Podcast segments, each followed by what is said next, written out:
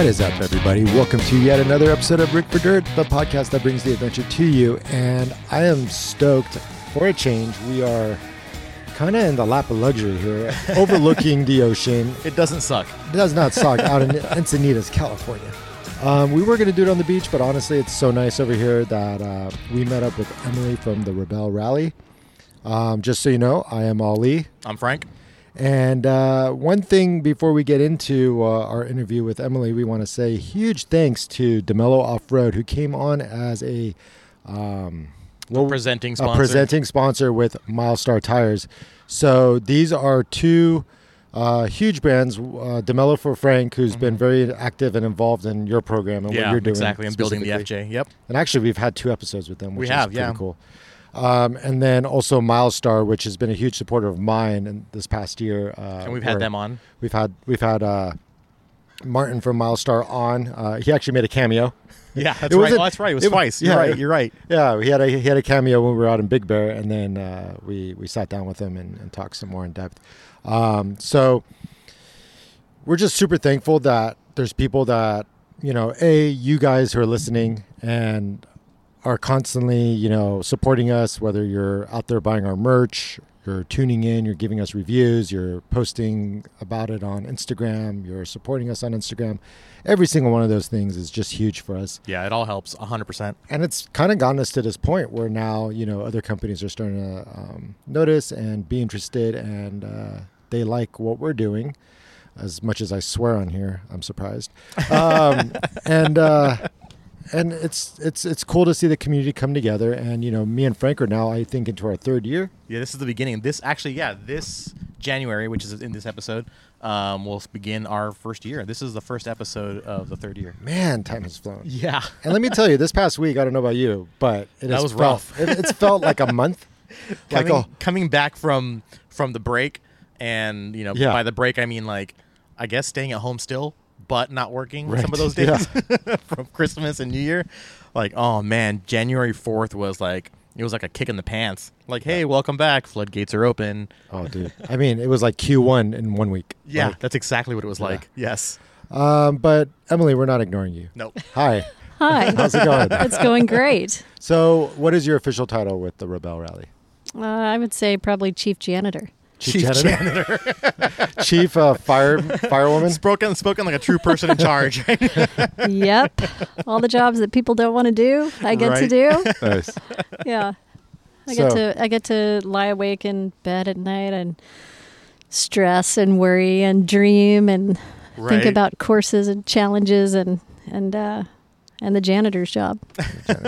There is just so much to unpack with everything you do, though, right? I mean, like Yes. between the education, between the rally lot. itself. Yeah. So, and that's like without even getting into who Emily is. right. like you know as far as you know your your history you know where how where you cut your teeth in racing and got started and you know all that stuff up until now like it's it, there's a lot i think you're right Yeah, yeah. And so what we uh, what we used to do, and which we can start doing now that we're starting to get back out there, is let's start from the beginning of what we've done between the last podcast up to this point that we're sitting with Emily. oh you mean like racing out of lytle creek Yeah, like racing out of Lytle Creek, like sliding. Some people were sliding out of Lytle Creek.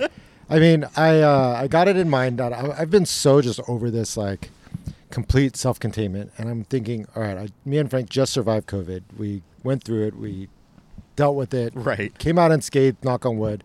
Um, and I'm like, hey, we haven't seen our friends in a long time. yes i think that was i think that was the biggest thing that happened when we went mm-hmm. to lytle creek there was what seven other people there with us Correct. like and we were distanced but just being able to joke and laugh with them even if it if, even if it Oh, was man, six yeah. to ten feet away from them like man talk about like mentally uplifting like it's just you're right like you yes you're with your family and you're at home but it's so different when you're just outside in the sun and the fresh air and your friends are cracking jokes everyone the vibe the mood everything is so different like it's yeah that was that was a major reset Well, I mean, I felt like, hey, I got 30, at least 30 days of immunity, like based off, like free shot, right? So, you know, I'm going to go enjoy myself with some friends, you know? And uh, um, we went up, there was snow still up in the, up in the hills. It's Lytle Creek's about, I'd say 45 minutes uh, east of where I live out in Riverside area. And uh, it's a, it's a real locals kind of it trail. is kind of a locals kind of yeah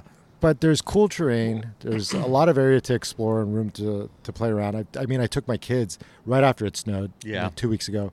Um, almost three days. I, actually, yeah, three days. We went back back to back. Oh wow. um, just to really like maximize that one snowfall, and Right. uh, and then the whole group went up, and unfortunately took us down the wrong trail, which probably isn't unfortunate because nobody could even get up like a Right. small grade, Right. let alone what I was planning to take everybody It up. It was like one of those humbling moments where you see this little hill that's maybe a five degree slope, like it's so nothing, and and you're and you're just everyone is struggling to get up it. It was it was like a, I don't know, like like clowns and clown cars. Like it was just like, what is wrong with us? And you're then you have to finally like step back and realize it's not you.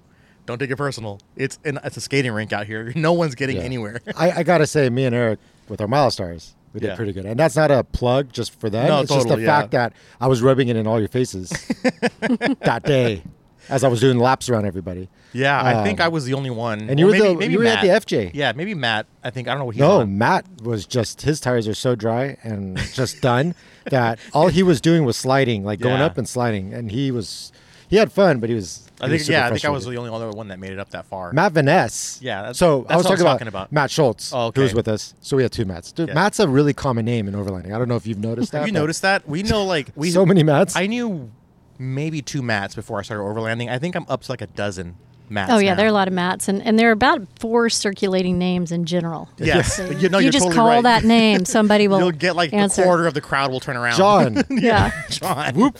Mike, the other John. John, Mike, and Matt. Yeah. You're, you're gonna you're gonna get someone with John, Mike, or Matt. anyway, so it was a it was a great day. It was a nice little change of pace. Got tons of photos. So definitely, uh, my Instagram's uh, happy, and uh, I don't care what anybody says. If I didn't care about what you guys thought, I wouldn't be on Instagram. Flat out. Okay, Let's just be honest. let's just be totally honest. So I totally care. Every time you like my picture, I'm stoked. It gives me a little uh, serotonin hit, and uh, yeah, I'm not gonna bullshit about it. there is there is this weird feeling, nice feeling when I look at my phone and I just see the Instagram like alert. Yeah. It goes ding, ding, ding, and I'm like, ah, Your mouth starts salivating. It's- so Wh- wh- bad. What is that called? The the dog? Yeah, Pavlov? Pavlovian. Yeah. Yeah. it's very Pavlovian. Jeez. Yeah, we're uh, we're joking, not joking. Yeah, no, it's the social dilemma. Check it out, Netflix. anyways, anyways, uh, hi. So that's who we are, Emily. Hopefully, you still want to sit down and do this. no, I like, just want to keep listening. Amateur hour is Yeah. this? it's just how we roll. Um, yeah. So I mean, thanks for coming on and doing this with us. Um, I've been, I think, you know, when we were on the phone um, shortly, um, setting this up, I told you I, have been wanting to get. Ollie and I have been wanting to get Yeah. someone from the Rebel Rally on this and, and talk about it, and it's been something that's just been kind of growing. The presence has been growing, the influence has been growing, the event has been growing, right? So I'm really, I think we're we're really personally just stoked, fired up to, to be here finally. Yeah, thank sitting you. Down with you. So tell us So, about you. Yeah, exactly. Oh, Here we go. well, Story time. Well, I guess maybe, maybe I'll go to the Rebel. Um, other than chief janitor, it, it's it's definitely it's a passion project, um, but it's more than that. It, it's also now you know what we do. It, it's people always think, oh, it's it's that little rally you do. I think, okay, Who says sure. that? I'm like, who oh, says that? plenty of people. I don't. Yeah, I don't think Not- people understand the scope. Right. The scope Yeah. is huge. Yeah. and it is and i came from the event world um, production world I, I own a sports marketing company Okay. Okay. Cool. and we do everything from um, third party press to social uh, media digital um, but also production and, and you know real hands-on you know field marketing type efforts and, and events and so you know i've done events of all sizes from small events to you know running 70,000 person plus events where you build Oh, wow. from scratch etc and and but it, then i also came from racing and off-road but also other things too which um, to me are all very similar which is you know cycling skiing Okay. you know snowboarding Yep. um, you know things where you have to line i always call it line picking sports Okay. So you're like And- all around background is action sports. Yes, You- yeah, and I, I kind of came from that the action sports world, and in in you know I'm really a fish out of water here in Southern California. All my friends make fun of me because I'm such a mountain girl. You know, I moved here from Colorado. Okay. You know, home to me is is Crested Butte, Colorado. little I'm backwards, headed. Yeah. Yeah, it's Right. a little different, and and now I'm, uh, you know, a pseudo surfer, which means I didn't grow up surfing, and it's such a hard sport. I'll be spending the rest of my life, you know, working on my Right. surfing. But very fortunate because I surf right behind those condos over there that you guys can probably see. Yeah, Awesome. uh, we'll so take a photo of it, but it's I mean it's literally like what maybe an eighth of a mile at most.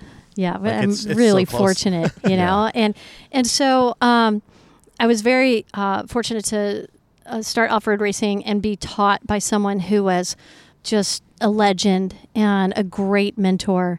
And I got really a fast forward lesson in four wheel drive because his uh, his name was Rod Hall, and his world was four wheel drive Right. and also production vehicles, the vehicles that aren't you know not tube chassis vehicles, but vehicles that start their life you know off the production line. And so I got this incredible education, a real fast forward education. And so, um, you know, I was able to pass it along to uh, the things that I've learned through my career, but also my passion and hobby as a, driver. Um, and then also profession as a coach and a teacher, and really kind of package it all up together and m- turn it into the Rebel Rally. And so it's been really fun um, to do that. It's definitely a labor of lo- labor of love, but God, it's you have. To, I always tell people like you can't really know the rebel until you come see And it. witness it. Experience it. Yeah, it's tough. I mean, it is a tough rally. And I wanted it to be a world class rally, a world class rally, world class event. So that means it's not a little rally. That means you've got fire, you know, on all cylinders, you know, if you want to truly be world class. in your face.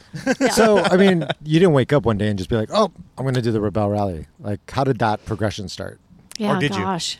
Um, Oh, yeah, maybe. you know, I knew I wanted to do um, an event for specifically for women. Okay. Um, and I guess how I really came about it is I used to teach and, and coach with Rod, and we ran a program for Michelin BF Goodrich for a long time, and then did all these other events for like General Motors, et cetera.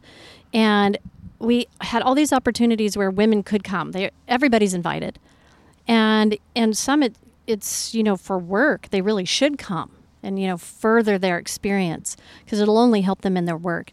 And they just didn't show up. And i said why aren't, why aren't they showing up? They have the opportunity. Co- come on in. But they didn't feel welcomed in. I think that they just didn't feel um, that that was probably their place or their space. And As women. yeah, I think Okay, so. And yeah. so a long time ago, I think back in maybe 2005, I, I did an event called, um, I don't even really remember what it was called, but we invited female journalists and world class female athletes together where Rod and I would teach them how to drive off road Oh, awesome.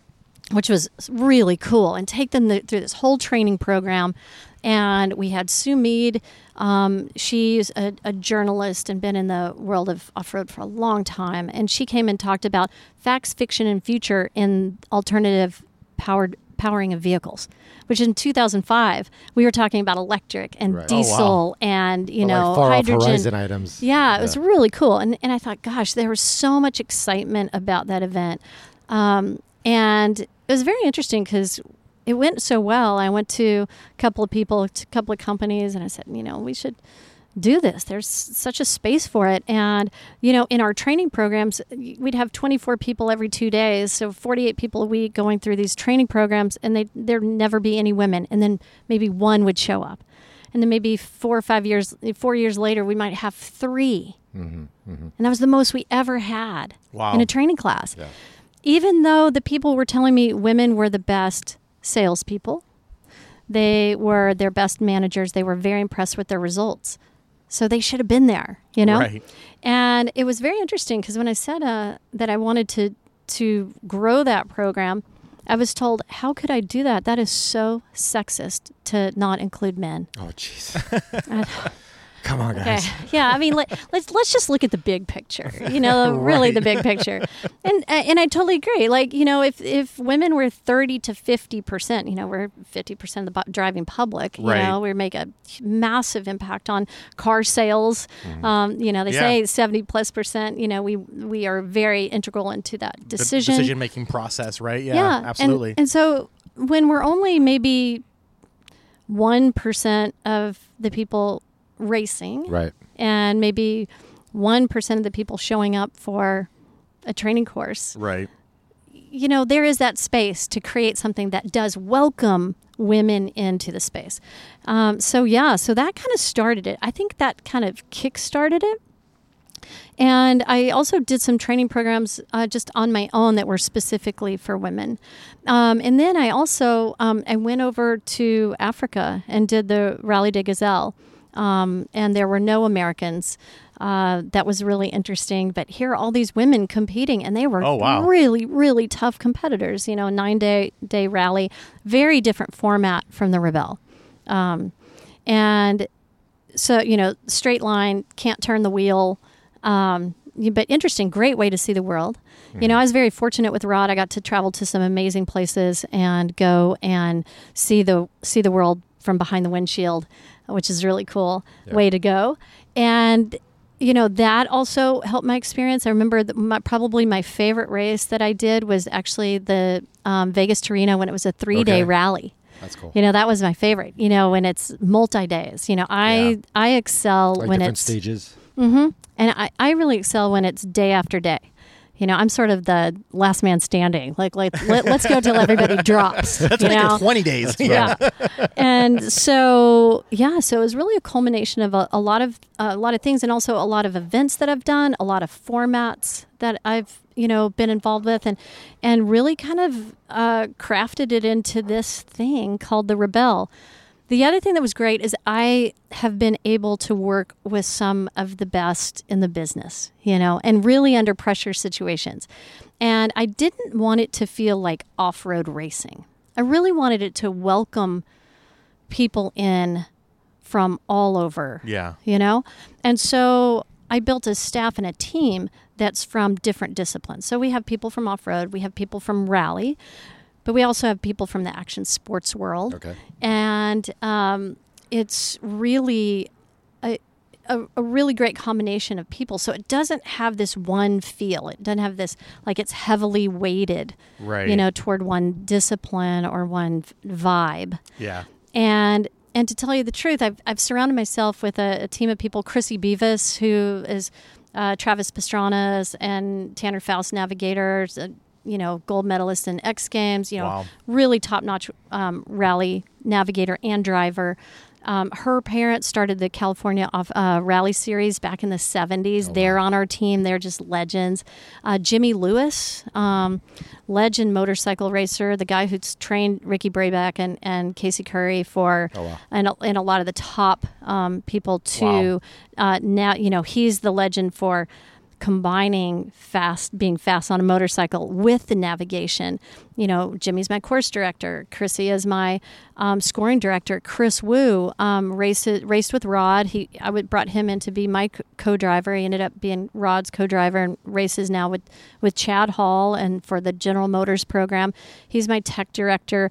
You know and let me tell you they're the kind of people if you don't want an honest answer Don't do ask not them. ask them That's awesome. It's a lot of strong personalities to it deal with really too, right? strong personalities and they tell me what they're thinking and and as a result you know they have so much experience too and experience globally as well that as a team we've been able to make something really really special I don't know how many people knew that that the people behind Rebel Rally were was such an all-star club. well, it's like you. like I didn't know that. Like I didn't know that there was such a like some crazy legacy names in that are that are behind it. You know. Well, the thing with overlanding, right, and the general public is you think it's just people with their Toyotas or Jeeps or whatever building Right. them up and Kinda- just going, basically, essentially around. camping. It's almost the Right. same thing as if you sh- pulled up to Sequoia, looked at somebody in their tent and said, "That's a really cool tent. You want to go tenting sometime? you want to go tenting? like that's honestly what we do. We're like, oh, Sure. we just bond with each other based off of our rigs, and we think everything is just around like that life. We're we don't- definitely in a bubble right there. yeah, it's a right? bubble, but you don't realize like you know,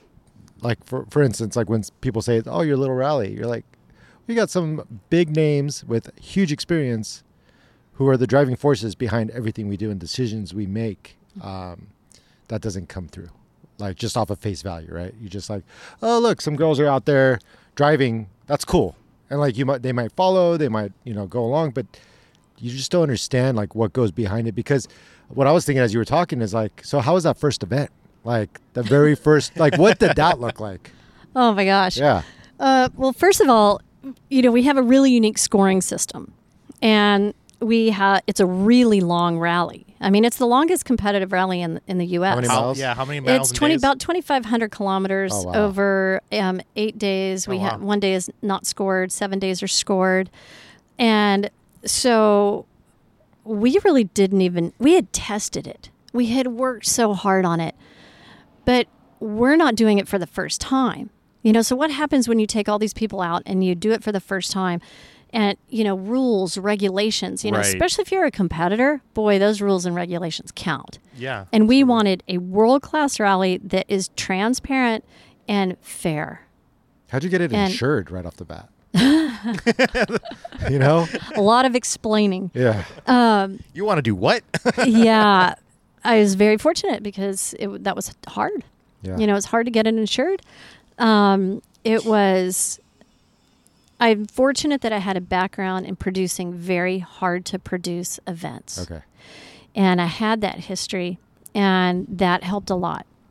So, you know, we have 97 people that worked on the Rebel that were staffed this year for the Rebel Rally, and 86 of them are on site to get 72 competitors to That the finish this year. line. This year. so you're over a one to one ratio. Uh huh. Wow. So what'd you start And at? we started at um, 72 competitors, and we started at about 55 staff. Oh wow, that's that's pretty strong, right? yeah and and we knew to that we had to do that to do it right to fire on all cylinders for scoring and competition Mm-hmm. course operations base camp and the moving hard operations the safety and the media um, so we had to really have staffed that really well and then all the things that we have to do which is having remote dispatch just the comms you know all of those things um, so it's really uh, it's a beast. You know it's really a beast. So the first one um, i think i just prayed a lot. Please god let this happen. Please god don't let anybody die. Um, and you know what was amazing? That we i'm somebody and my team are the type of people that we're really uh, diligent about preparation. So we didn't leave things to chance. Okay. So that we wouldn't have to deal with any we knew that unforeseen things were going to come up so we made sure that the things that we could handle You were on top of it. were on top of it. So when we had curveballs happen we could handle it. Um, the first day um, our operation I just have to tell a funny story because it kind of cracks us up. People like brian busby or drew deckman are listening to this. We you know we have a michelin star chef and we have this hollywood food truck you know going down the road um, and you know we're on dirt and we have an 18 wheeler uh, semi with our fuel and amber fuel re- uh, sources uh, resources and it was very interesting because I we gave very strict instructions about how to get to the next base camp. And oh wow, we're moving on to the next base camp. It's being built.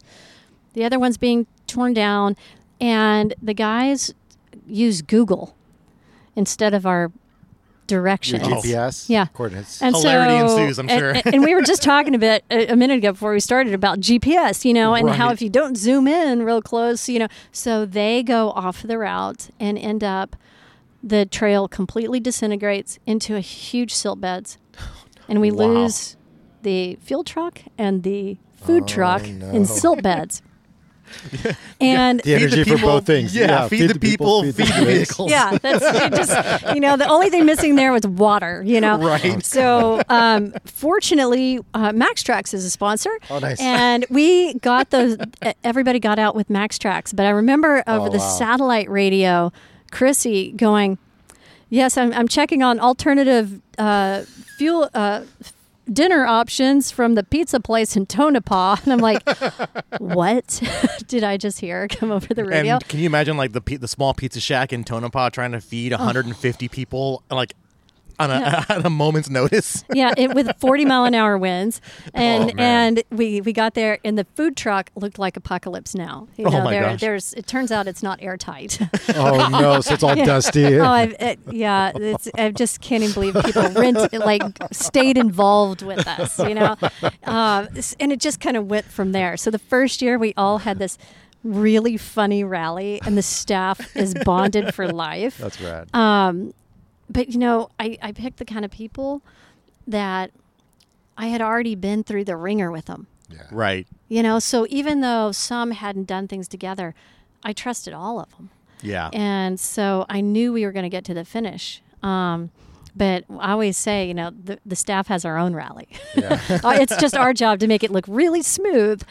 Right. But- Yeah, I yeah, I think your job's almost harder because you do have your own rally, but it has to be invisible, right? It has to be seamless so the competitors don't feel like something's falling apart. or Like you things- guys don't know what you're doing. Exactly, Yeah. right? To Right. instill that confidence and, and keep it going. And it's just like this invisible, you know, behemoth behind the scenes that no one should see and know is happening. So Yeah. I mean, I'm I'm here like shaking my head as you're t- telling the story, and it's like I was heavily involved in uh, actual motorsports with like the D1 Grand Prix from Japan. So the Japanese organization who has the drifting events um, came to the United States back in 2003. I joined on around 2004 on, and uh, even throwing like a 15,000 spectator event at Anaheim Stadium is difficult with as many moving pieces. I couldn't imagine taking our entire setup which actually no i know how i know how long it takes to fill two you know uh, 53 foot containers you know it's crazy and then having to go directly to another place unload go to another place unload how many times do you guys travel like how many stops do you make This base camp. We have four base camps Wow. and one marathon stage. So we have our start location, um, our tech inspection. Then we go out to the first base camp, second base camp, and somewhere in the middle we have a marathon stage where there is no base camp, and then a uh, third base camp, which is a one usually like a one night stay, and then our final base camp is in Glamis. Uh, We always finish there. so is it is it in one location every time has it been always one spot No. no it's changed Um, but we stay in Glamis for the final stop each time. no matter what No matter what. okay Because it's the kind of thing, too, and we have people who come from, you know, uh, around the world and people coming to this, and it's so iconic, you know, and we have these places in the American West that are some of the most iconic off road places in the world. So when I've gone to other countries, people say, Oh, have you ever driven in Glamis? Or have you ever been yeah. to, you know, the Hammers? Right, you know, right, I'm really involved Rubicon, in King of the yeah. Hammers. So That's it's so funny. so it what to me it almost feels a little bit like a ripoff if you don't like take them to some of these iconic spots. Although some of them are are getting so hammered.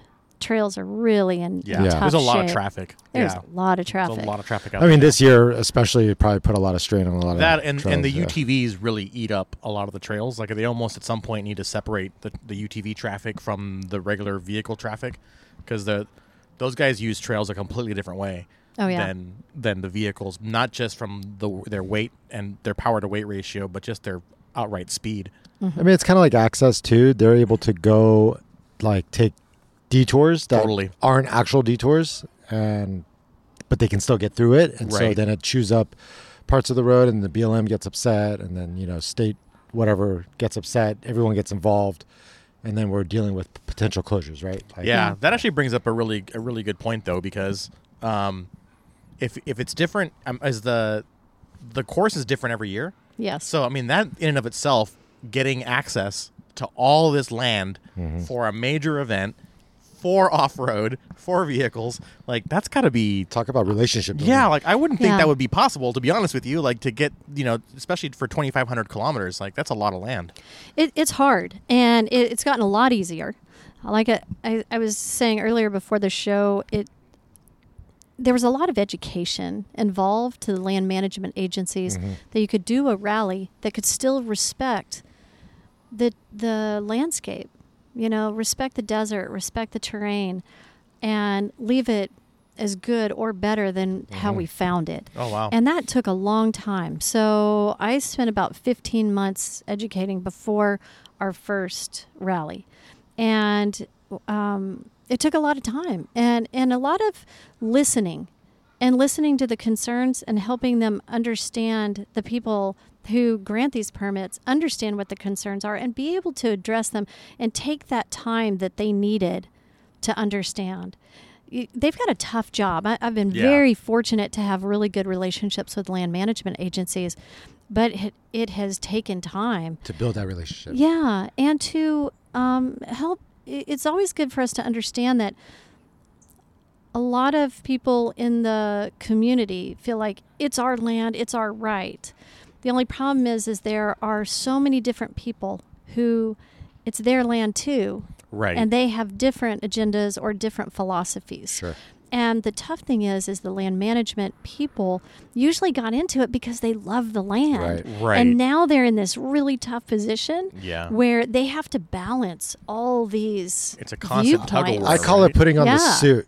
Like you have sometimes you got to put on the suit when you have like, you know, I was an ambassador for KC. I, I used to work at 511 for like five and a half years, and then I built this Jeep, became an ambassador with KC Lights, ended up falling in love with everything off road and overland, and I'm like, I just didn't feel the passion anymore. And you guys can back up. I don't know what episode it was, but we, me and Frank have already beat this horse. That was actually death. yeah. That was actually around. Go back and listen to the ones around um, towards summer the first camp. year. For Yeah, summer camp. Yeah. Yeah. like around August of the first year of our Yeah. of our podcast. But anyways, uh, I digress.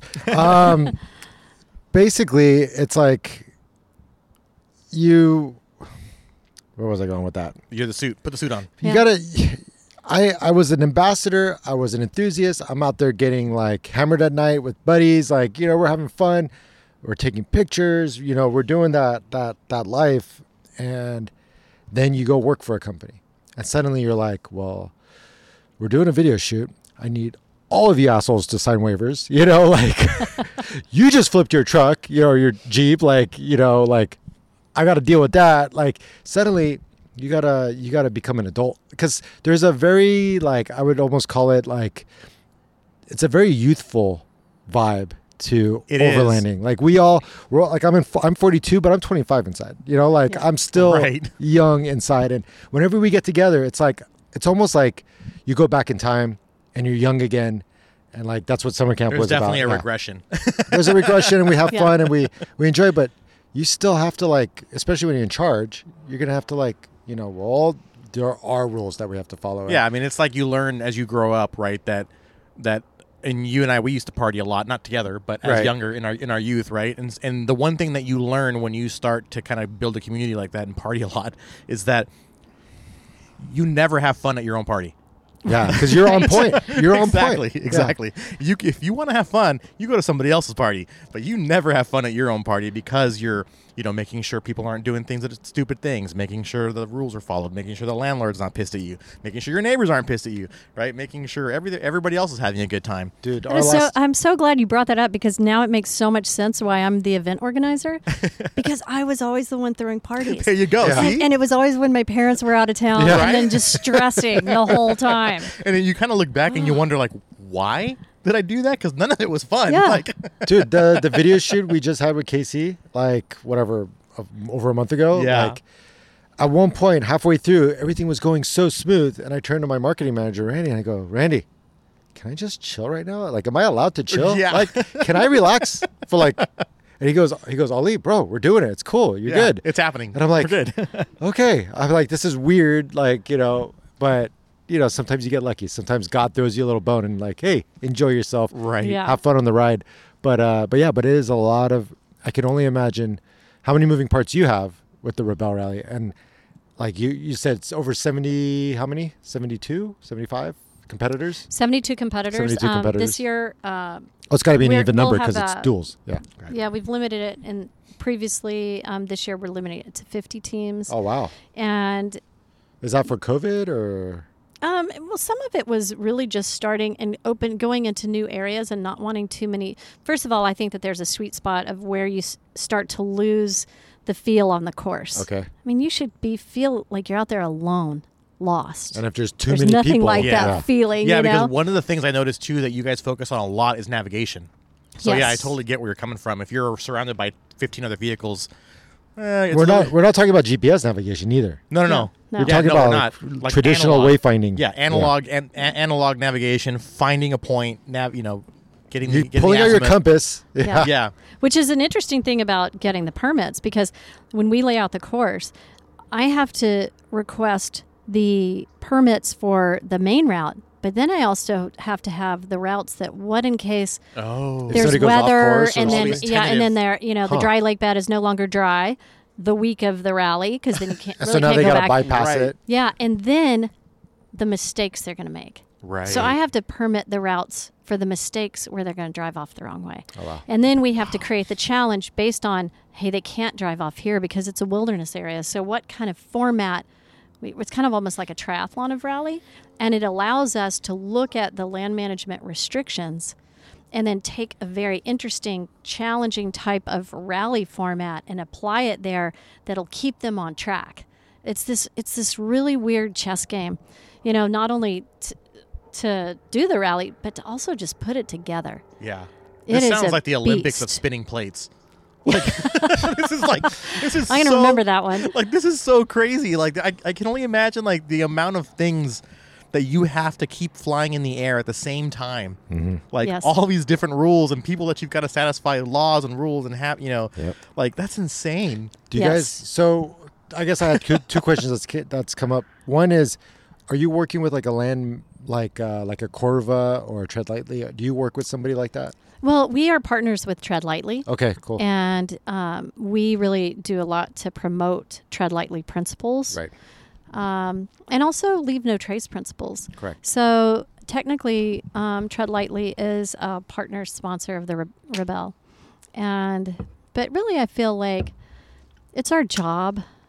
I think in this industry for all of us to promote Tread Lightly, whether you're Yeah. partnered with them, whether you're talking to them or not, you need to be practicing these principles so um, so we can retain our, our rights to it and also just do the right thing. I mean, tread lightly has almost become kind of like a Xerox, where it's like tread lightly is just the phrase used in Yeah. in responsible off-roading. Like, and I'm not even going to say overland; it's off-roading. Like, so We're all With the- under the umbrella, yeah, right? we're of- all Right. in the umbrella. Like, whether you have an overland rig or you have a straight up rock crawler, like Yeah. everyone should be following motorcycle, UTV. the right it doesn't matter. Yeah, Mhm. we're all under that umbrella. The. UTV, like you said, UTVs especially, because I mean, UTV, the entry to the The barrier to the entry. barrier to entry is so low. Like you literally go to the dealership, throw down twenty five, whatever thousand dollars, and you've got a very off road capable vehicle that anybody anybody can drive. Yes. Now you have had your FJ for a while. You have gone through a progress, a progression of building your rig. That's true. Slowly over time, and That's true. Appreciating and getting, and throughout that time, and like getting in touch with people and this is very like UTVs are very akin to some super rich Saudi dude coming buying Adam oh that one dude's Jeep Right. and taking it wherever he wants to go. Right. It's like becoming Like- the everyman Saudi. Yeah. And The the, the problem prince. that we have is that uh, you can you can go to the dealership and you basically buy like a little mini race car, Totally. yeah. but you know you don't know how to drive it. Right. Just because you know, There's no fundamental yes, skills it's go stop and it. turn, but y- y- you don't know how to drive smoothly, responsibly. You don't know. Um, what kind of gear to take with you in case of a problem like how are you going to get yourself unstuck if you're by yourself how are you are you go, can you get yourself can you communicate with the outside world when you're outside of cell range do you know what types of plants and dirt you don't want to disturb Right. because it's literally going to destroy our desert you know they, Right. they don't have that is so right. there's not that education, but with that, there's an opportunity. And I, I think that, you know, hopefully Tread Lightly and some of the different organizations, and that we ourselves, I feel like Rebel Rally participants learn so much about the areas where they're going Yeah. through. We talk to them, you know, you're going through this type of terrain. These are the concerns. This is how you handle a desert tortoise. This, uh, this Right. it- when you come upon it. This is how you handle this situation. You know, um, this is what you don't disturb. this is what is okay. What this is pre-disturbed and okay. And so hopefully they come out um, a more educated uh, as in the community, and then they pass it on. Yeah, I was just gonna say that. Is that I feel like I've seen because we do have the luxury of knowing a lot of the competitors um, in the Rebel Rally. I, you know, some of them are fans of the podcast. I've met through the podcast, um, and I feel like once they've gone through this process of doing at least one of the Rebel rallies, it's almost like they become a spokesperson afterwards for tread lightly and responsible off-roading and bringing more people into off-roading right with that premise. And i think that makes a huge difference. And that's one of the things i've noticed most about people like you take um It's she's totally- gonna love this. Remember caitlin um with uh of the Touareg, right? Oh, And so- yeah, Caitlin Mason. yeah. And so you see her before she did this and you see her after she did this and the knowledge and the confidence are like night and day And then the Yeah. people that you bring into it under your wing tend to be a lot more responsible than had they not Totally. had they not had the experience of being with you and hearing your philosophy on off-roading and outdoor um, that it only helps like the more we communicate the more we talk the more we like connect um, it can only help and it's the right kind of connections you know It is. And, and I have to say, you know, we coordinate a competition, and our goal is to have a fair, world class, transparent competition, first and foremost. However, I expect people that carry the brand name Rebel with them, I have high expectations of them.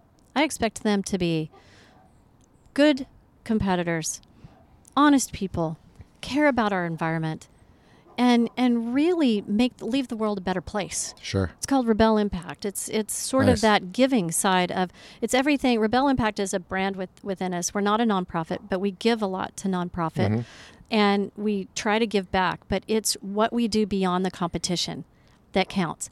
And when I think about, it, we have rebels in over 200 cities, uh, what eight or nine countries, Wow. and 33 states oh wow they go home and they become an influencer. You know, they have done this cool thing. Right. You know, they didn't turn their cell phone off and go to Cabo and hang out on the beach. Nothing Right. wrong with that. But they went and did this super badass thing. yes Now they're the, you know, coolest mom on the block or, Sure, you know, yeah. or, or whatever, whatever it is. And, and they have some real like chops. Like it's not like do. right, so they can show up into a group even if it is dominated by men, and they know what they're talking Dude, about. They've Yeah, done it's it. So- trial by fire. they can walk and, the and they have something to say and they can make an impact. And I expect it to be positive. Yeah. And you know, I don't control that. If they want they can do whatever they want. But you know what? We, we should hold each other accountable to that. You know, what's wrong with that? What's wrong with saying, hey, you know, next time you're out on the trail, if you see trash, keep a trash bag with you Yep. so that you can pick up some trash along the way. You know, that Yeah. just those little things make a difference. Yeah, I mean, we've got a. It's funny that you brought up the badass mom on the block, like whatever. It's like uh, we have a family friend, Debbie, and I just want to give her a quick shout Oh out. yeah, yeah. So Debbie, like, she will sit with any dude and talk shop all day long about off-roading and the whole overland life. And uh, she was driving, I believe, a Land Rover. Land Rover. Oh, Yeah, Deb. Deb, yeah. yes. Yes, she's And awesome. she is so rad. And uh, long, dude, I mean, my wife was friends with that entire family, like before I even met her, and you know, they've been friends since.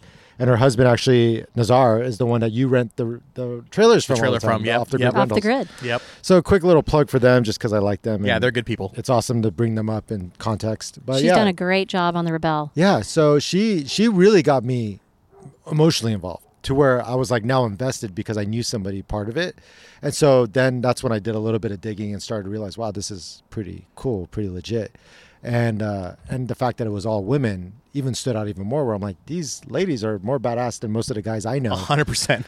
because most of the guys I More know badass than me, have straight no idea how to get from point A to point B without their Garmin, their Gaia, their onX, Yes. their whatever, you know. And I think that's really cool of what you've built in terms of making sure that's a, a cornerstone of what you do, which is actually be able to be self-sufficient, be self-empowered without relying on things. I mean, you need a compass, you need a map. Anybody needs a map. Like Christopher Columbus had a fucking map. So, like, you But guys you need to know how to use it. Yes. you need to You know how how to many use it. people have a compass that have no idea how to use it? Yeah, they just think it's Or only what it means. it's Like, what only, are these east, numbers? west, north. Right? They think it's only Yeah. for the directional. Yeah. and it's there's there's so much more to it. There's like all those little tiny numbers and slats all around the compass. Those all do something. like why did Yeah. that become such a why did that become such a driving force of like being because that's really part of the rebel rally Yeah. is like this Yeah. self-reliance so what was that Yeah, you know, some of that came from the Gazelle.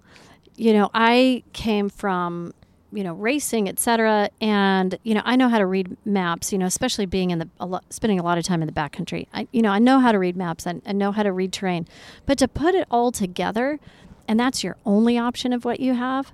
Um, I- I remember once uh, my teammate and I, uh, whoops, my navigator left the maps in the bivouac for one day of competition. It's like Oh no. uh, that I, I thought it was hilarious. Yeah. Because you know you're on a navigation rally and, and You're you flying blind, don't have your map. basically. Oops.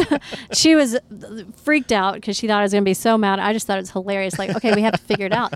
And so what she did is um, All tires. tire she marks. she had a compass and she conferred with another team and we looked at their maps and then but we ha- we knew what heading and distance we had to go.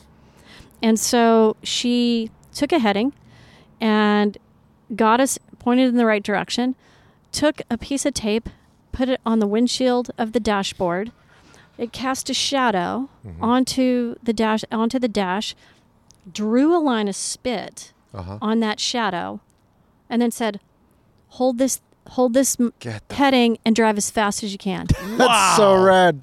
and we nailed the checkpoint Talk about like just some base level badassery. yeah Dude, straight up. and and the thing is is because as the sun's moving you need to change that heading again you know but if it's more like middle of the day you Right. can go a little longer but if it's you know the sun's coming start up or going compensating, down right? you got to maybe change that you know every So she 15 created a minutes so she's sundial. just like she's created a sundial on her dashboard and you know we podiumed that So rally out of, a, of out of a hundred teams. And we we went a day without maps you know? That's and bitchin'. it was really cool. And so what it does too is it really forces you to read the train like okay i can get through here. Right. i can do that. That's my heading. I'm going this direction not that direction. Yeah. you know?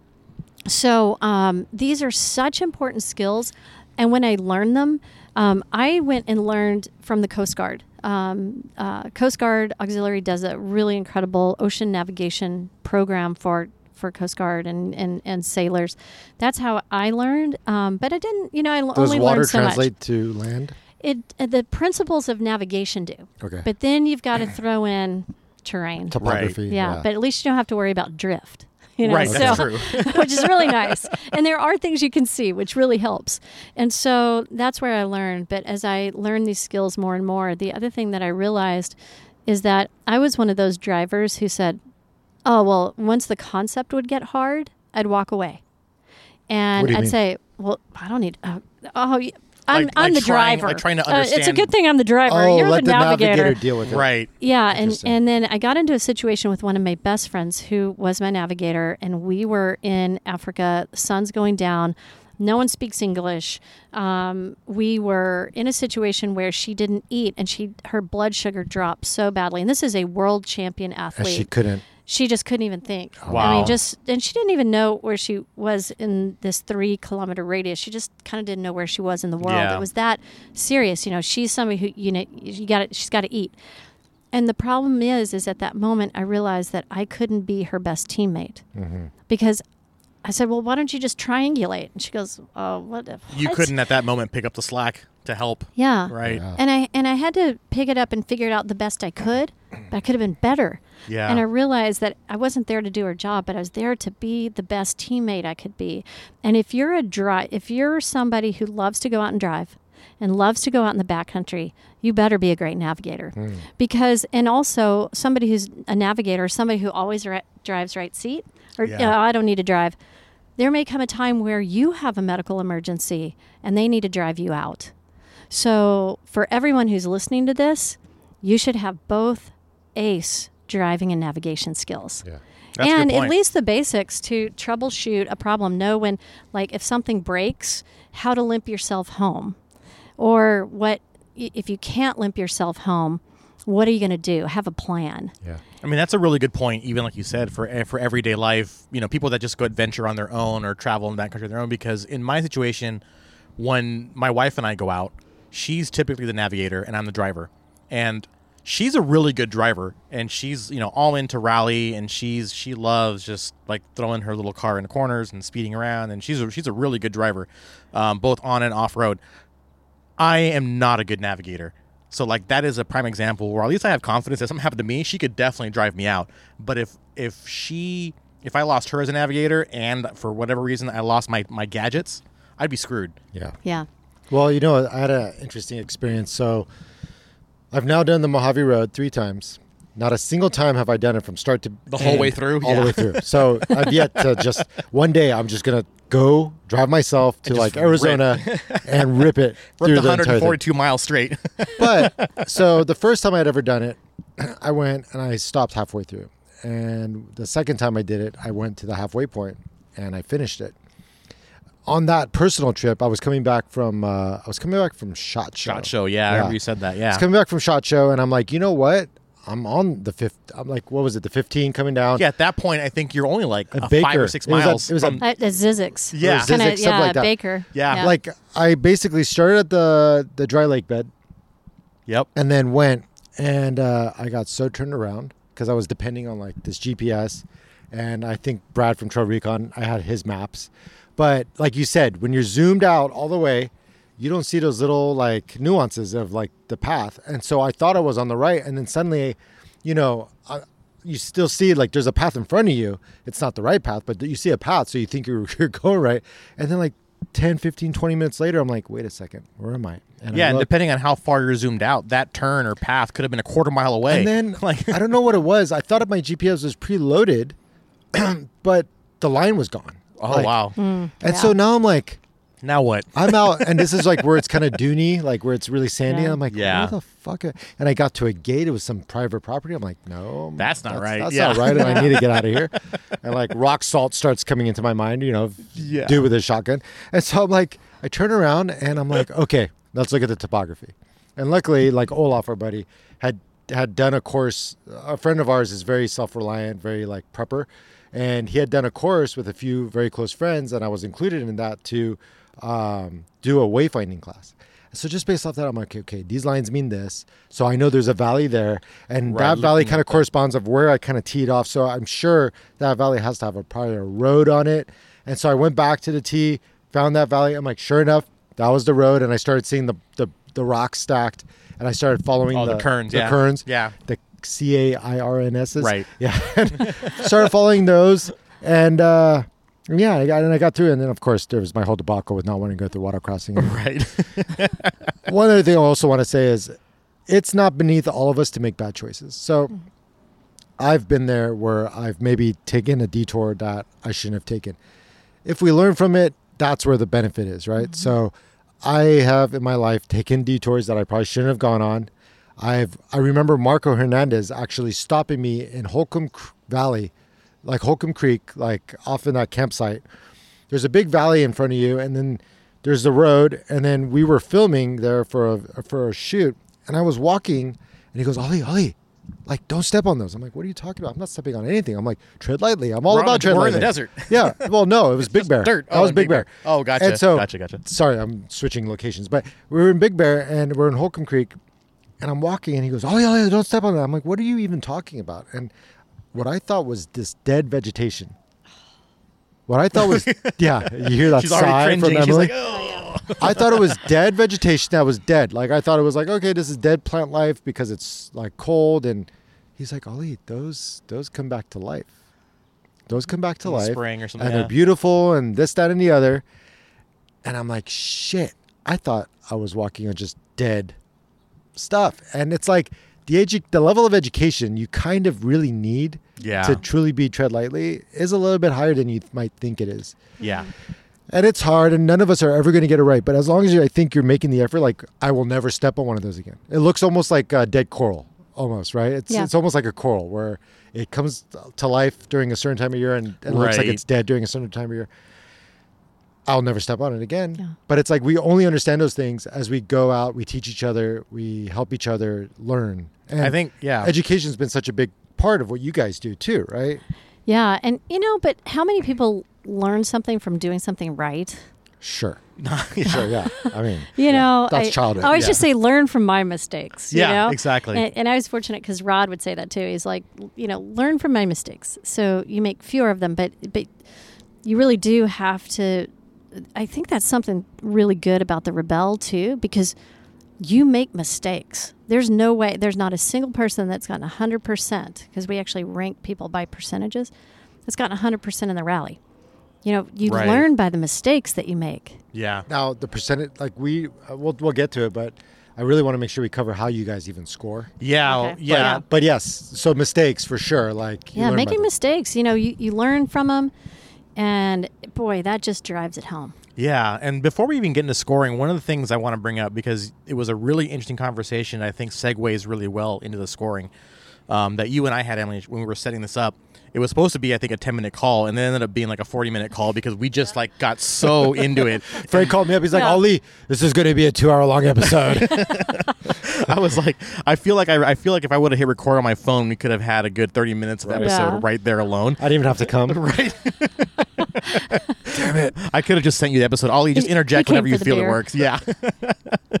but one of the things that that I think um, was is it shows. I mean, I think your insight, but and also kind of segues into the scoring is how different men and women are as competitors, right? And as and as entering into something okay, like yeah. this, right? And That's kind of where they come from and how they approach something like this, and how that played a role in you know what you would think would be well you know there's there's rallies all over the world there's off-road events all over the world we just cut and paste the rules or you know something like that right and adapt them slightly and that's so not the case once you kind of dive into it and you examine the differences between the two so Yeah. tell us a little bit about that Oh, uh, yeah. I, I think it was, we, we started this conversation about how um, women and men are just different. And I'm not Mm-hmm. going to say that as a 100% absolute. Right. You know, otherwise, you know, everybody's going to light us up There's a here. you know, spectrum, and Well, you- send you their said it was like a bell curve. It's like a bell curve, Right? yes. And so, um, and I've seen it in driving. So, and, and a great place to see this is actually on a track. Um, but, and I also saw this in, in coaching in the uh, tr- tire, light truck tire program. You know, you'd have men that they want to show you.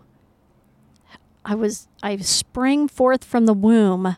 Ready to show you that I'm the next Mario Andretti, and Right. I, I just I'm just How waiting for fast my I am, chance. how you good know? I am, yeah. yeah. i came into And- this world ready to rock Yes, and Yeah. and you go out there and It's our father's fault. I,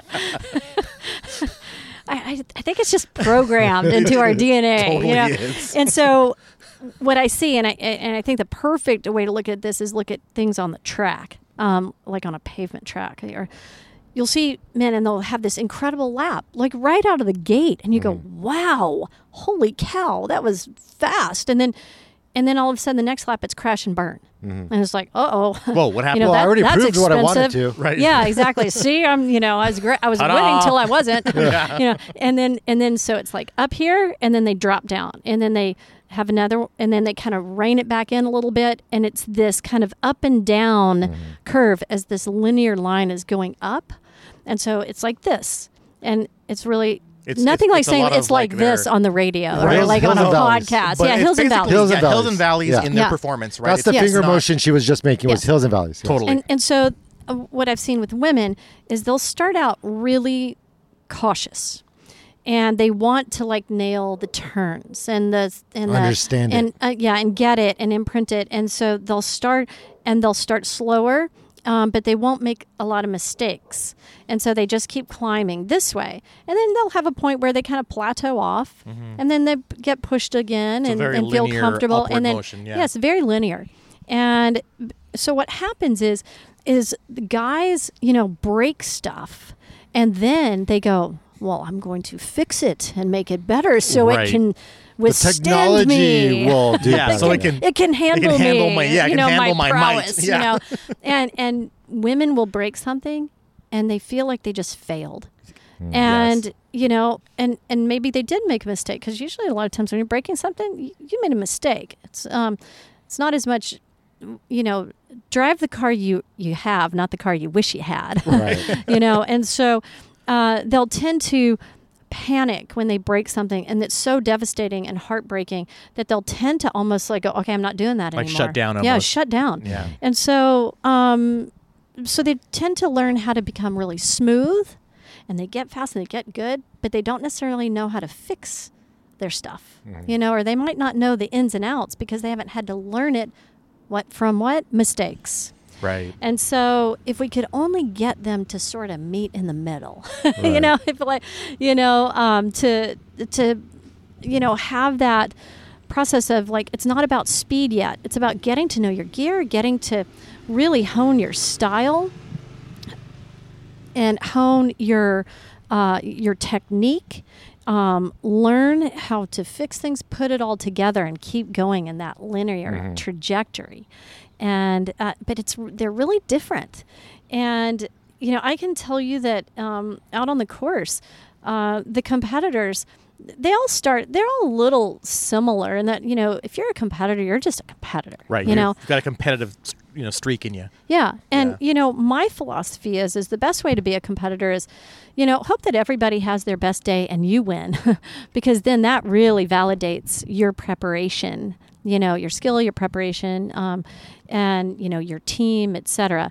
You know, don't wish for people to make a mistake. Sure. Right. a bad So way to lose. win. Yeah. A bad way to win. Yeah. Yeah. And so what happens on the Rebelle is a lot of people come in at first, and the first couple of days, it's the same thing.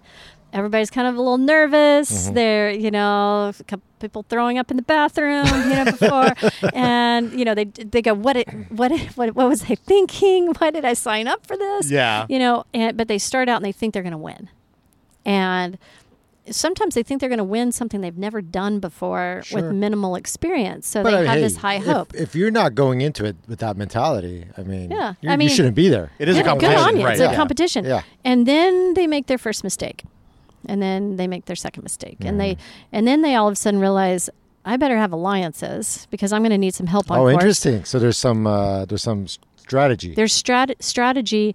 It's strategic interesting. to be a kind competitor. You can be fierce, but you can still be kind. You can be kind, and you don't have to waste time. You know, you basically just don't have to be an ass. Yeah. Yeah. because you might need somebody out there. And uh, by the end, they realize they're all they all just have to help each other get to the finish line, and let the chips fall where they're going to fall. And it's really that's why we give a team spirit award. And this year, um, uh, uh, it is voted on by the competitors and also by the course officials. Um, two teams actually tied this year for Oh, it. wow. And uh, um, we gave five thousand dollars to the charity of their choices Nice. and one was a team that's done it every year. Um, the oldest team, uh, Mama Hohen and Dana Saxton, they're incredible. Um, they've done it every year. Uh, they also have other experiences from rally outside of this country, and um, they're 64, I think, and 73 years old. Wow. And they That's are awesome. badass, tough as nails. That's so rad. That's that's rad. And the other team, um, and that that money went to the Bethany Hamilton Foundation, um, who's uh, the one armed surfer who Okay. actually helps um, people through, uh, especially young women with limb loss. Soul Surfer. yeah, soul surfer. Yep. And then um, uh, FJ Anna, Anna Lewis. Yep. In the FJ, and uh, oh, there you go, Frank. Yeah, she's Andrea awesome. Schaefer. Hey, was she they at the awesome. Overland? Yes. That was her. At the cleanup. Yeah. Oh, okay. Yeah. Yeah. Yeah, and it went to um, pancreatic the Pancreatic Cancer Action um, Foundation, and so you know that's really cool because they are competitors. We have competitors that win Team Spirit awards, but still go high in the get high in the ranking because you can still embody being a great competitor without tearing somebody else down. Yeah. And that's what's cool about the rally because it's not a one day rally. I always say anybody can do anything for about three days, but it gets to be after that. It's the day five, six, seven, eight, where it's just grinding on How many you. how many days does the rally generally go on? Eight days. Eight days. Okay. Yeah, and it's really That's 10 a lot days. of time to be with one person. That too. Yeah. yeah. no cell phone. You know, that's the other thing too. They don't have any technology. Right. They don't have a cell phone. They can't come back to camp. They can't like put it away during the day, come back at night and then use their cell phone. So one thing that happens with that that's really cool is you in this day and age, you can make really big mistakes and really blow it. But you can post a picture that makes you believe or the world believe that You're a rock you're star, right? and yeah, and you make no mistakes and you're a badass. but then you start believing your own press. That's true. And so it's really cool to see like Kool-Aid. I have to sit with my mistake. And then I have to be humbled by it. I have to usually sometimes apologize for it. Then I have to strategize about and you're how with I'm the not going to people do that it again. potentially saw it or were with you during Yeah. that mistake, right? I so there's Really definitely no humbling. hiding from it, right? Yeah. So, and I think, I think another thing that I think plays a role too is a lot of us because we we have the ability with our devices to reach anybody, family members, friends, right, to talk something through or get support, right? Like you can't just come back from a bad day and call your brother, sister, mother, father, or best friend and talk it out, right? You're you almost have to build your support network there So- at camp. Yeah. Well, that's a and good you don't want to be coddled. Our Right. You don't want to call home and then have your significant other going, "That's okay, honey. You, you know what? It's okay. You can stop." You can just come home. Like, no, Oh, yeah, fuck that. stopping is not enough. Are, are cell phones like are cell phones banned? Yes. So okay, so one question I have is like, how do you guys police the technology piece? So like everyone's got like in dash, like Garmin, whatever systems they have their phones. That's true. A lot of these vehicles have it already built in. Yeah. So Yeah. what do you guys do? Well, if they can't disable it in tech inspection, we go through all of that. They also have to claim all of their uh, wired devices um, or connected devices. Um, and then we have some things that we can't say about Okay, Howie. sure. No, um, but we know, and you can also uh, you can also tell we there's some things that we we do know, but also if they get caught, they have pay a huge fine, and then it's publicly announced that they And are cheating. The, shame. Yeah. Yeah. yeah, the shame. I mean, people don't want to be shamed. No. And to tell you the truth, it's really hard to use a GPS device and use maps at the same time. It actually slows you way down. Mm. Oh, really? Mm-hmm. Yeah. And the problem is, um, you know, the way it is, they would really have a hard time, you know. I won't go into the details because I don't want to give anybody ideas. Sure. I can tell you, we are super, super sensitive. But there's a it. lot. There's a lot to it. Yeah, but what happens too is if they can't dis- disable all of their devices and they have to show us, then we actually tape over. We literally will just go in and take their screen and put a mm-hmm. piece of cardboard and security tape and security tape the heck out of it, and they can't. That's view literally it. what went into my head was taping the Yeah. screen Oh, take the yeah. screen. yeah. Yeah. The infotainment stuff. with like and all some kind of navigation. taped out. You can tell if it's Yeah. been tampered with. Yeah, Yeah, I mean, I, I imagine, and the vibe that I get whenever I see anything having to do with Rebelle, I don't get the feeling it's like some dirtbag chicks out there like trying to game the system. Like I get, No. Yeah. it feels very Inherently, communal. It's not that crowd. Yeah. it, feels extremely communal. It feels very like, feels very like roots driven. Like you know, like everybody respects like where it started, what it's doing for their community, and they just every interaction that I've had, even in social, has felt like they're just pushing that out there. It definitely Yeah. feels like they themselves have some ownership in Yeah, in, in exactly. its Good- in good in call, its yeah. yeah, like Yeah. like in its growing and continuing. they treat it that way. Yeah. They really do. And I think, though, our staff, we really work on fostering a certain attitude.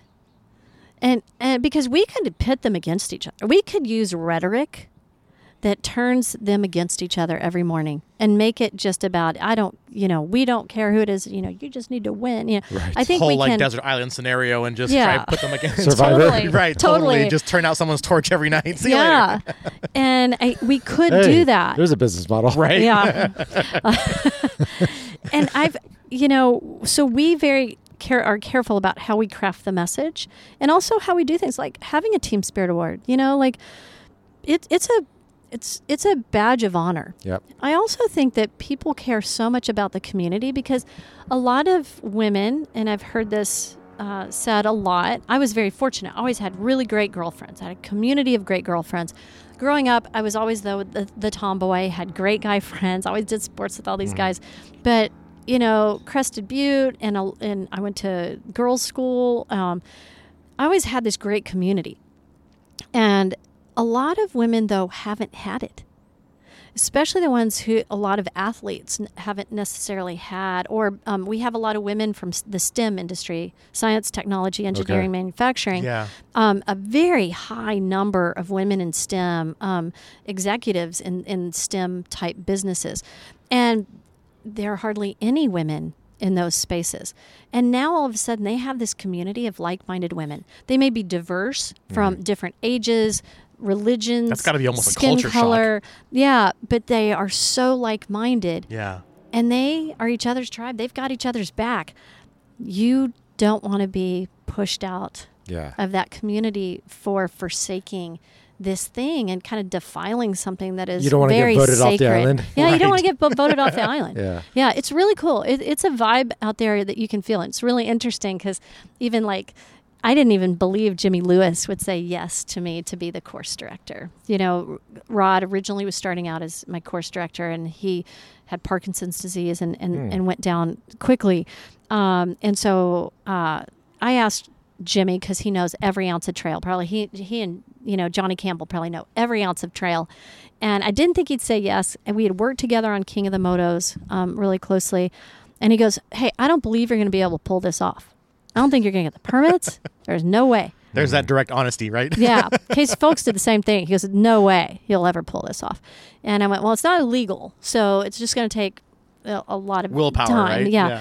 And Jimmy, um, Jimmy is blown away, like just at the level of competition, but the way the competitors conduct themselves. And they've gotten so good. And I can tell you that top rebels who are really great navigators and great drivers, you want them on your team. You know, when the apocalypse Yeah. happens, you want to rebel Right. with you. And to think that we have that kind of community Yeah. is really something that feels really good. That's pretty cool. I'm gonna Yeah. get my wife Ashley to listen to this episode. Yeah, and I'll do maybe the same. stoke some kind of flame within Tell her. Shannon. Yeah. Shannon would love Be to do this. I interested. can tell you that. I gotta She's teach her how to all drive about stick it. shift first, but you know, like she's more than welcome to take the jeep and go. Uh, Well, you know what it. I tell people is we do these four day intensives called Rebelle U, Rebelle Right. University, and it's That's the driving and education, the navigation. big education piece, right? Yeah, and so those start at the end of April. And I say if if you can't do the Rebelle, go do one of these training courses. You know, it not necessarily get to the Rebelle, but because you could go and you could fly into somewhere, you know, across the globe, rent a prepped, you know, Land Cruiser, Sure. take your gear, take your max, you know, take your max trucks, take your compressor, take your gear, and you can go drive off and have an like see the world differently, and you can do it. Yeah. Um, so I always say at least take a, a really good course and then take those skills because we try to teach these platforms of skills that you're going to practice the rest of your life. Like recovery, like yeah, or No, even talk, just talk us through that. yeah. Well, for one thing, how to drive well. Okay. You know, I mean, it, I really think it starts. A lot of people focus on recovery, but the first thing you need to focus on, especially if you're going out and driving in remote places, is learn how to not get in the situation where you need In the recovered anyway. Okay. Right. So nail that skill, Nice. which is throttle control, line choice, all comes from eye placement.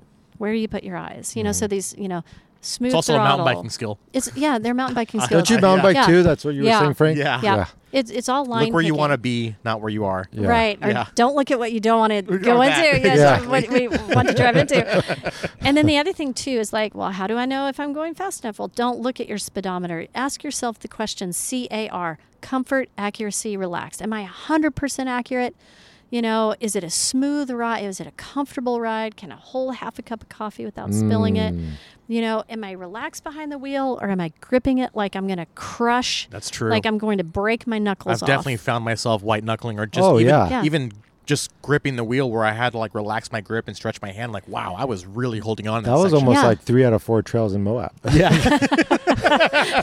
that's true. yeah, I mean, I don't, I don't know if there was any way around that, honestly. But and, and so work on those skills and then really learn your vehicle like what's your ground clearance do a walk around what's your you know you don't need to know your approach angle degree sure. you know you don't need to know all these fancy terms Right. Yeah.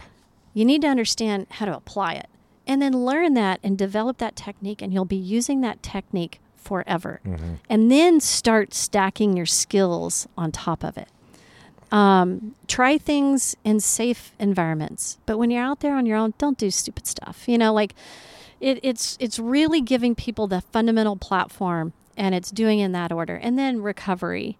How to pack you know? How to pack what to take what's fluff what's going to get in your way um, Like our buddy Eric says, condo your rig. Like, yeah, like Eric. Yeah, exactly. Make sure everything's condoed like properly, Yeah. like you know, Yep. all in its right place. and then know how to get yourself unstuck you know don't and don't rely rely on the easiest tool 1st Mhm. the easiest least dangerous tool first you know start there you know because i've been out in the middle of nowhere in some other countries pretty much alone and you you really approach it really you approach things differently when help is not on the way. Right. Right. And it starts with great driving and navigation skill. And so we give you those skills in those four days. And then you can spend the rest of your life going, okay, this is the curriculum. Now go keep practicing it. Every Yeah. even practice That's it when you're driving down the road. I always say you're either reinforcing good or bad, but not a mm-hmm. lot of gray area. Yeah. So when you're driving down the road on the pavement, you know, are you practicing a smooth throttle? Are you practicing a smooth brake? Mm-hmm. Where are you putting your eyes? Are you looking, you know, at the end of a turn or through the turn?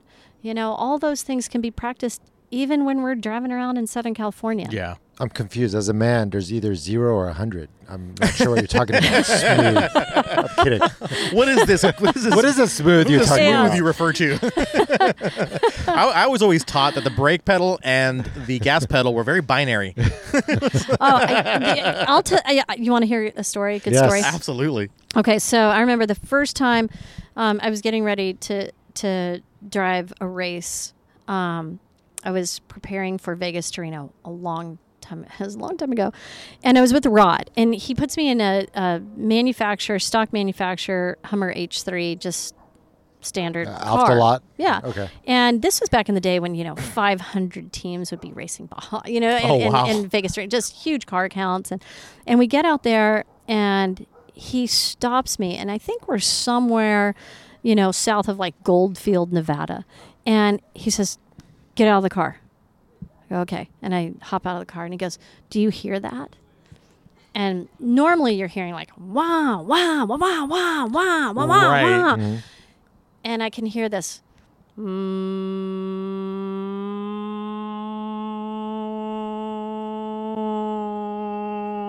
And, and it just went on and on huh. and on. It was so smooth. Okay. Yeah. And I go, yeah, I hear that. And he goes, I bet you a million dollars that's Larry Ragland. Lightning Larry Ragland. Wow. And and, and Larry's a friend. He's, he's a great friend. He's been a, a great voice in my head. And His nickname should say it all, though, right? yeah, lightning, lightning.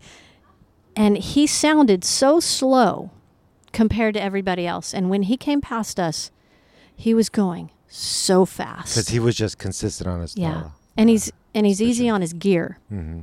You know, he's easy on the drivetrain Smooth as fast. and the brakes Yeah, and everything. fast. And I'll never forget that lesson. And that lesson stuck with me. He goes, You're going to hear that from Larry and the other Larry, Larry Roeseler, you know. But to think that we were inside in a closed car and he could hear He- it coming yeah, from across the the, valley because like, he could "Shit," tell the yeah. difference. Yeah, that was a, Just in that driving was a big style lesson. alone, That's it's like you're. It's like a. It's like a like a fingerprint, like an audio print, right? Of just like this is that driver. Yeah, yeah. That is so cool. Really cool. That's rad. So what does yours sound like? Do you know?